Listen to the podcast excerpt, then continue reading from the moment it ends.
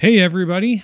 Welcome to this impromptu episode of Meanwhile Back on the Podcast.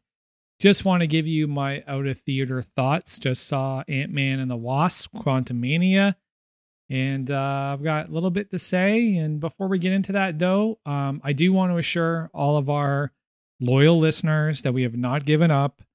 We have not quit the podcast. The podcast is still an ongoing thing we are just in a process right now of trying to figure out what the best format is for us moving forward. What is the best way for us to give you guys the best possible show we possibly can give you? And uh, we're taking our time with it. We want to make sure that if we do make any changes, that they're going to be permanent and that uh, we feel good about them for the long term. So that's why we've sort of been kind of MIA. And uh, I apologize for that. Um, but like I said in my last mea culpa, I'm not going to make any promises. Uh, our hope is to be back up and running uh, fairly soon. Uh, my, you know, ideally, I would say in the next two weeks. But like I said, no promises. We got so much going on right now. I'm in the process of launching my own podcast production and management company, which I'm very excited about.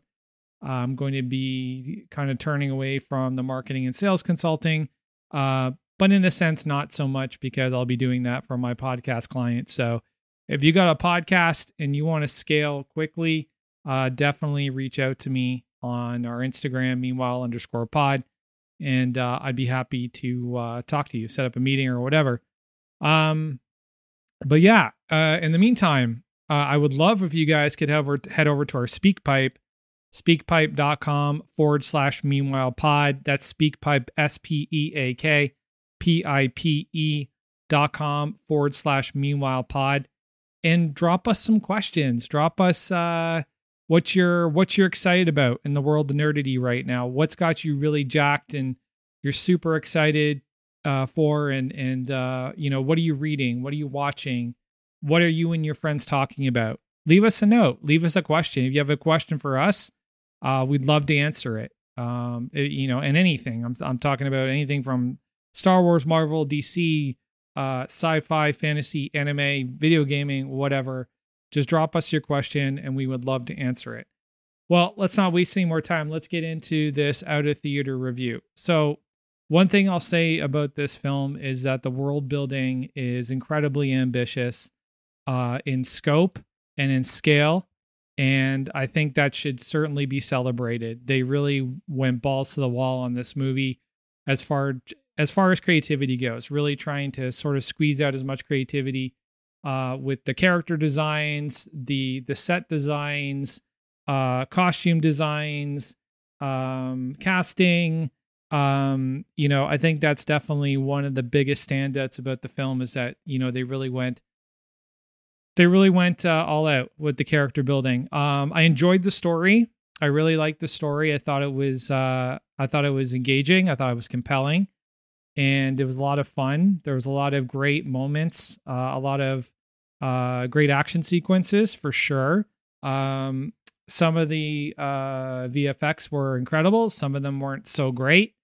Um, Jonathan Majors is definitely uh, somebody to watch as he begins his journey in the MCU. Um, you know, there's a couple mo- moments where I felt like he was being a little bit hammy, a little bit overacty, but uh, he was incredible. Um, he he definitely commands the screen.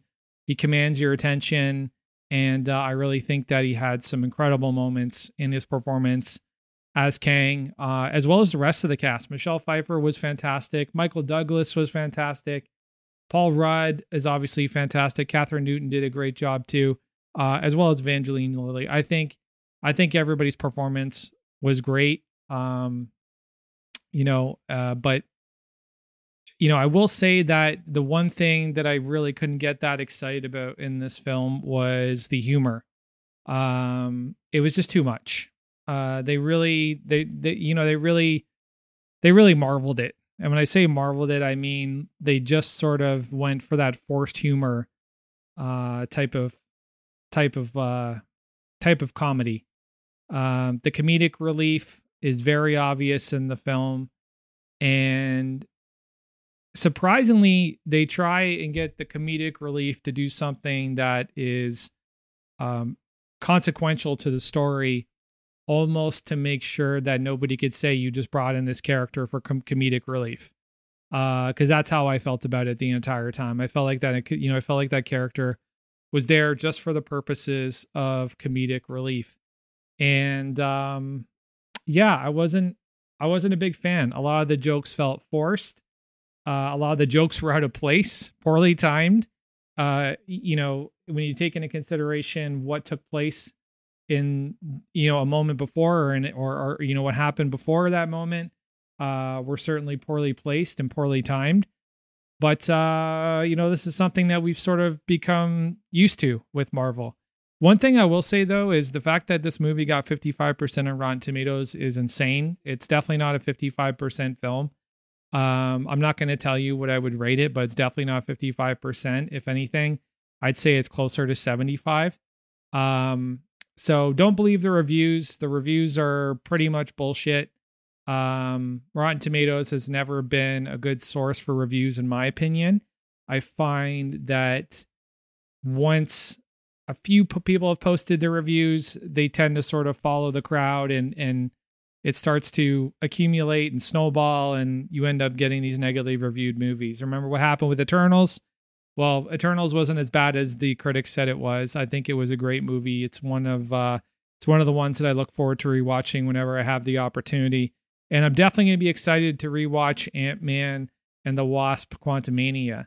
Um, it definitely sets up some very exciting things for the future. Um, I did like a lot of the themes in the movie. I haven't talked about the themes yet, but but but I'll I'll, I'll kind of I'll kind of dial back or us uh, kind of walk back and just say that the themes were great. Um, you know, when people were comparing it to this is Marvel's Star Wars, there's a lot of that. There's definitely a lot of those elements, Star Wars elements in this story. There's a lot of Star Wars elements in this film. Um, the sci-fi, the tech uh, is quite impressive, and um, you know the organic nature of the of the quantum realm is very intriguing. Uh, Bill Murray was a lot of fun. I think his role was great.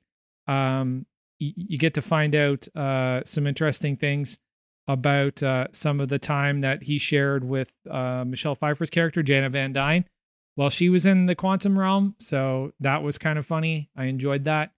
And, um, but, you know, I'm not going to sit here and tell you that all the humor is bad. There's definitely some funny moments in the movie that deserve a laugh or deserve a moment, you know, for levity.